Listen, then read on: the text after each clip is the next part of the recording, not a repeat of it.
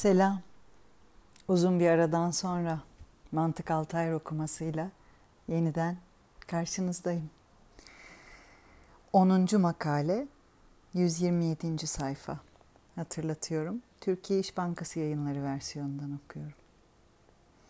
Ve bir kuş soruyor. Bir kuş dedi ki, pek günahkarım. Adam günahıyla oraya nasıl yol bulur?'' Adam akıllı günahlara batmış, bulanmış olan sinek nasıl olur da Kaf Dağı'nda Simurg'a ulaşır?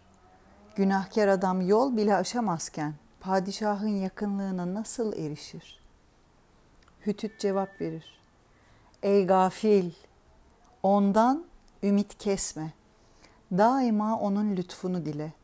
Ondan kerem ve ihsan iste. Az bir şeyden ürker de hemencecik kalkanını atarsan işin müşküle düşer. Ah hakikatten haberi olmayan.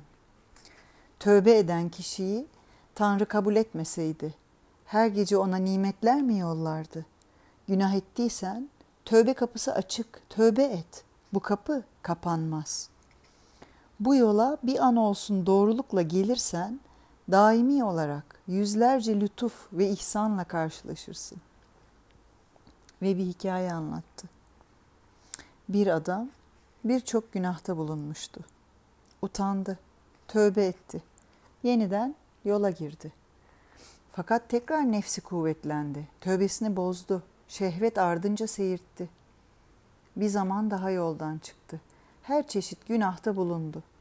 Sonra gönlünde bir derttir peydahlandı. Utancından başına işler geldi. Müşkül bir hale düştü. Elinde hiçbir sermayesi yoktu. Tövbe etmek istiyordu. Fakat cesaret edemiyordu. Gece gündüz bir saç üstündeki buğday gibi yanıp yakılmaktaydı. Gönlü ateşlerle doluydu ve kanlı sulara gark olmuştu. Yoluna bir toz konsa hemencecik gözyaşıyla yatıştırırdı. Bir seher çağı hatif seslendi. Derdine derman oldu, işine düzen verdi. Dedi ki, Alemin sahibi Tanrı der ki, ey filanca, önce tövbe ettin, seni affettim, tövbeni kabul ettim. Sana azap edebilirdim ama etmedim. Ve sen tövbeni bozdun. Hem de adam akıllı bozdun. Fakat sana mühlet verdim. Gazaba gelmedim. Ey bir haber.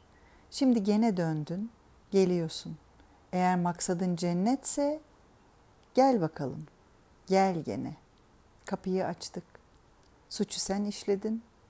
Durup bekleyen biziz. Ve başka bir hikaye daha anlattı. Bir gece Ruhul Emin Sidre'deydi. Tanrı'dan buyur kulum sesi geliyordu. Bu sesi duyunca kendi kendine dedi ki şimdi bir kul Tanrı'yı çağırıyor herhalde. Acaba bu kul kim? Şunu bir bilsem. Bilmiyorum ama şurası meydanda herhalde pek yüce bir kul. Nefsi ölmüş, ruhu diri bir kul.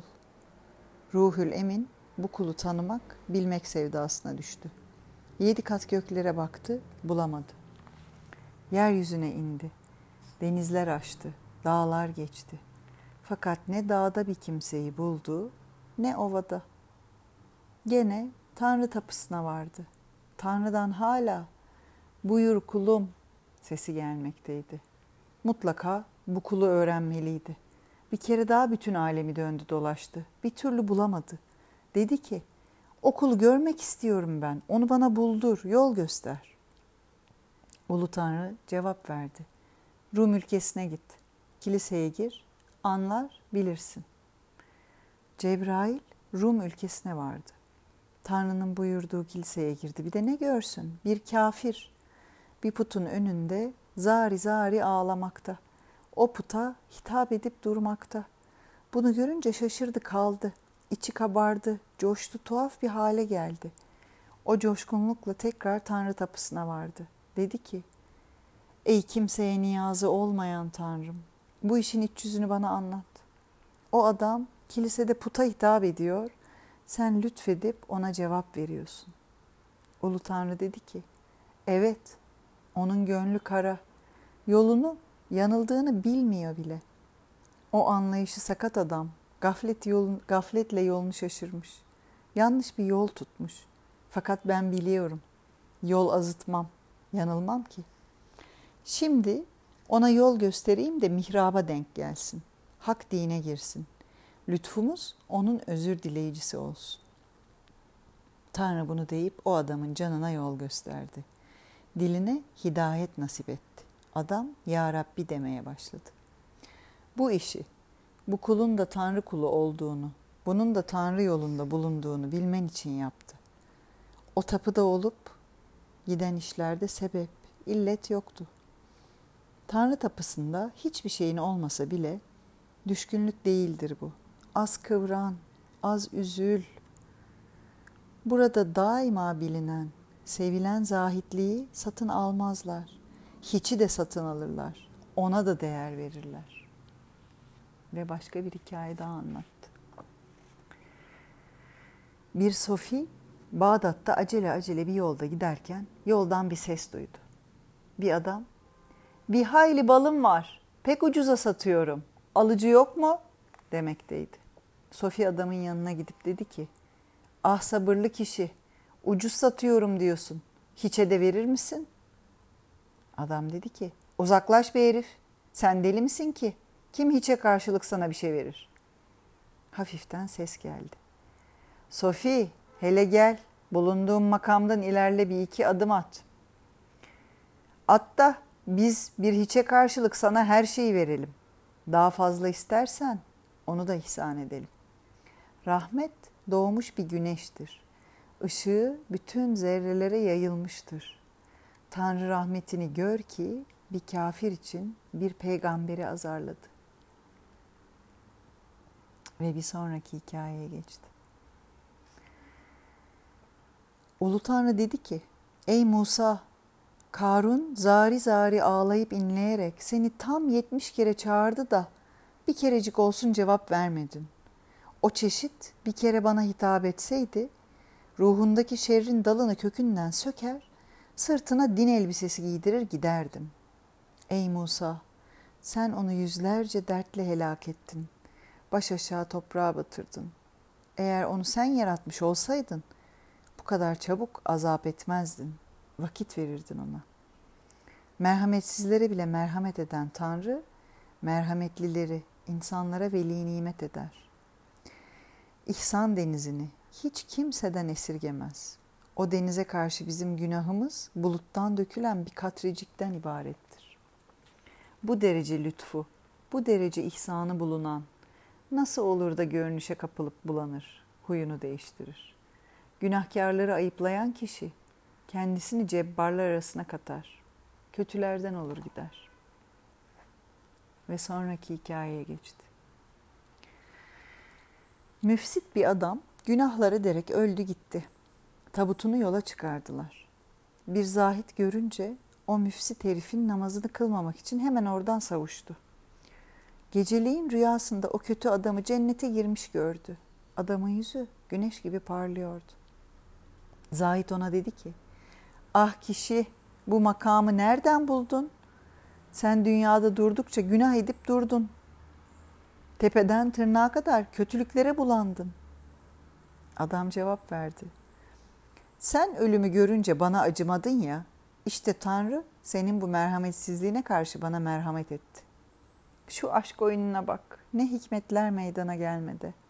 Birisi inkar eder, Tanrı ise merhamet edip bağışlar. Hikmeti kuzgun kanadı gibi kapkaranlık gecede çocuğun birini elinde mum olduğu halde o yola çıkarır. Arkasından da hadi tez git o mumu söndür diye bir yel yollar. Mum söner, çocuk mahzun olur. Derken çocuğu yolda tutup abi haber neden mumu söndürdün diyor da bu yüzden de çocuğu hesap günü yüzlerce lütuflarla esirgiyor, ona ihsanlarda bulunuyor. Herkes namaza, niyaza koyulsaydı aşıklığın hikmetine sığmaması lazım gelirdi. Halbuki bu takdirde hikmeti tamamlanmaz, noksan kalırdı. Hasılı bu iş böyle oldu işte. Yolunda yüz binlerce hikmet vardır. Bir katrenin bile rahmet denizinde payı vardır. Ey oğul, Bu yedi pergel senin için dönüp durmakta. Senin için iş görmekte. Melekler senin için ibadet ederler. Cennet de cehennem senin lütuf ve kahrının aksi. Meleklerin hepsi sana secde etmiştir. Cüz ve kül senin varlığında gark olmuştur. Kendini pek o kadar hor görme. Senden ileride hiçbir mahluk yoktur, olamaz da. Senin cismin cüzdür, canın da küllün külü. Öyle horluğa düşüp kendini tamamıyla horlayarak aciz bir hale getirme. Külün parladı, cüzün zuhura geldi, canın zuhur etti, azan meydana geldi. Ten candan ayrı değildir. Onun azasından bir uzuvdur. Tek Tanrı'nın şu birlik yolunda sayı olmadığından ta ebede kadar cüz, kül sözleri abestir. Böyle sözler söylemek caiz değildir. Üstünde iştiyakını arttırmak üzere sana rahmet saçmak için yüz binlerce rahmet bulutu vardır. Külün yücelme zamanı gelince külle ait elbiseler hep senin içindir. Bunca melek neler yaptı, ne ibadette bulunduysa hep senin için yapmış, senin için ibadette bulunmuştur. Tanrı onların bütün ibadetlerini ebedi olarak sana bağışlayacak. O ibadetlerin sevabını da sana verecektir. Ve son bir hikaye daha anlattı. Abbas'e dedi ki, kıyamet günü korkudan herkes birbirine düşünce, bir an içinde asi ve gafillerin yüzleri günahlarından dolayı kararır. Ellerinde bir sermaye olmayanlar şaşırıp kalırlar. Herkes bir çeşit perişanlığa düşer. Tanrı yeryüzünden ta dokuz kat göklere kadar bütün genişliği dolduran meleklerin yüz binlerce yıllık ibadetlerini tamamen alır da lütfuyla bu bir avuç toprağın başına atar. Meleklerden bir sestir kopar. Ya Rabbi bu kavim neden bizim yolumuzu vuruyor? Neden bizi mahrum ediyor? Ulu Tanrı der ki, Ey melekler, size bu ibadetten ne bir kar gelir ne de bir ziyan. Fakat ibadet topraktan yaratılanların işine yarar. Ekmek her zaman aç kişiye gerekir.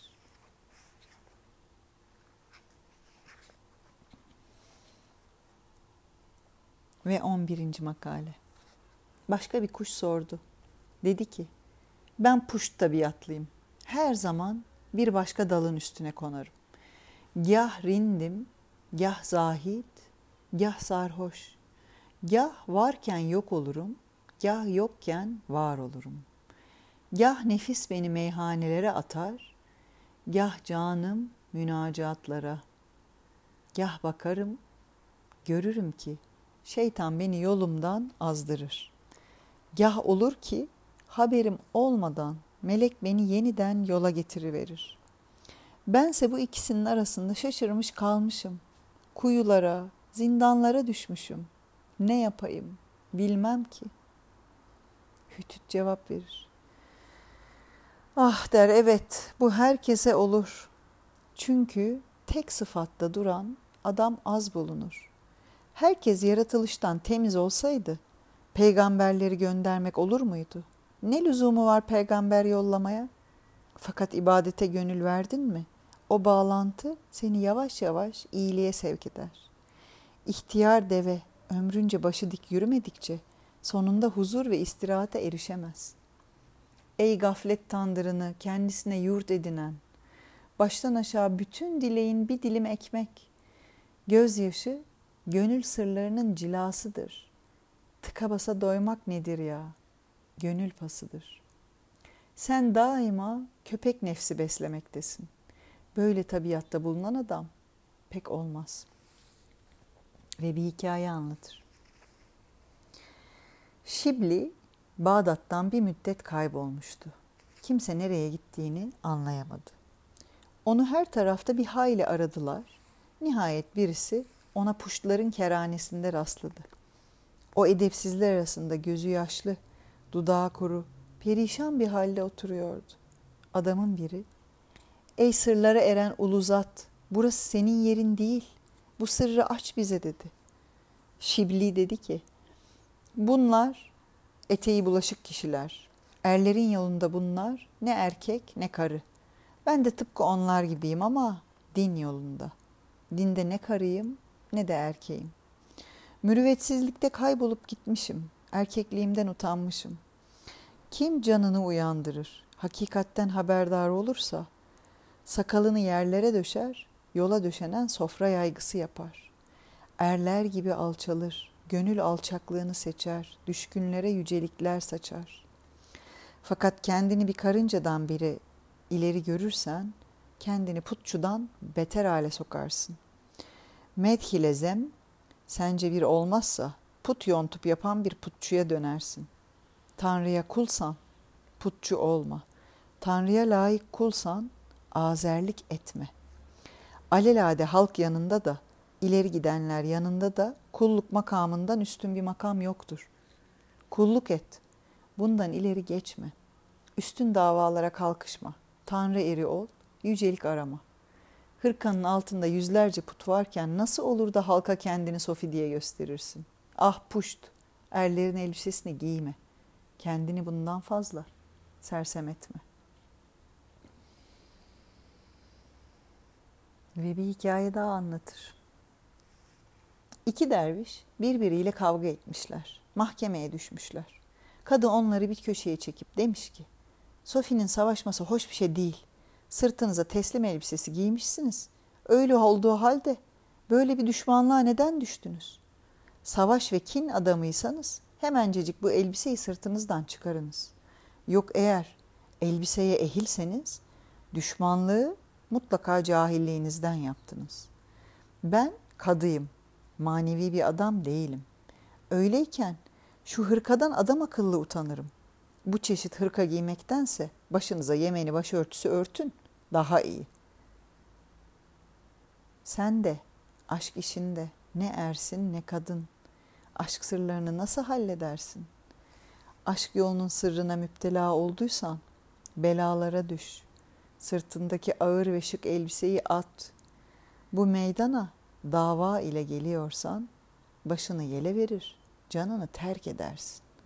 Davaya düşüp başını bundan fazla kaldırma ki rüsva olup kalmayasın.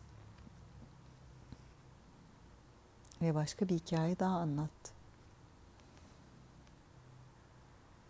Mısır'da ünlü bir padişah vardı. Bir müflis bu padişaha aşık oldu.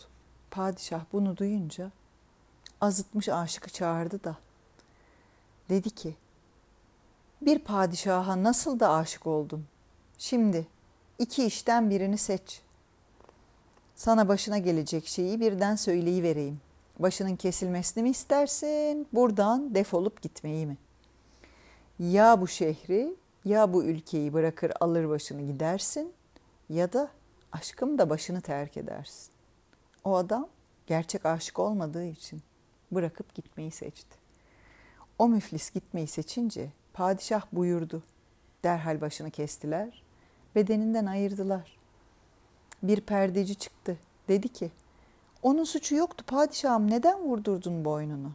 Padişah dedi ki, çünkü o gerçek bir aşık değildi. Bizim aşkımız da sadık değildi o. Eğer hakikaten aşık olsaydı, hakikaten aşk yeri bulunsaydı, burada başının kesilmesini kabul ederdi. Başı sevgiliden daha iyi olan adamın aşk davasına kalkışması ayıptır, günahtır.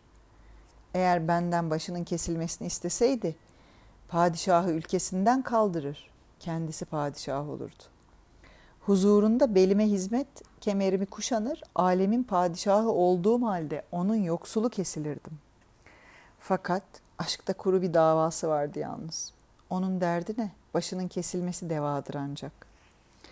Kim bana aşık olur da sonra baş kaygısına düşerse kuru davacıdır. Ereği bulaşıktır o adamın. Bu hikayeyi nursuz, pirsiz kişi onun aşkına dair yalan davalara kalkışmasın diye söyledim. Madem ki sen aşk yoluna bilgisizlikle geldin, bu işe ehil değilsin. Gecen hayır olsun. 138. sayfada durdum. Evet, bir tövbekarla, bir günahkarla Bir de kendini push diye tabir eden kuşu dinledik. Mantık Altayır. Kendilik yoluna düşmemek için içinizden sıralanan türlü türlü bahaneleri bize kuşların diliyle anlatmakta. Anlayana sivrisinek, saz, anlamayana davul zurna az demişler. Güzel olsun gününüz, geceniz, anınız, her ne haldeyseniz. Eyvallah.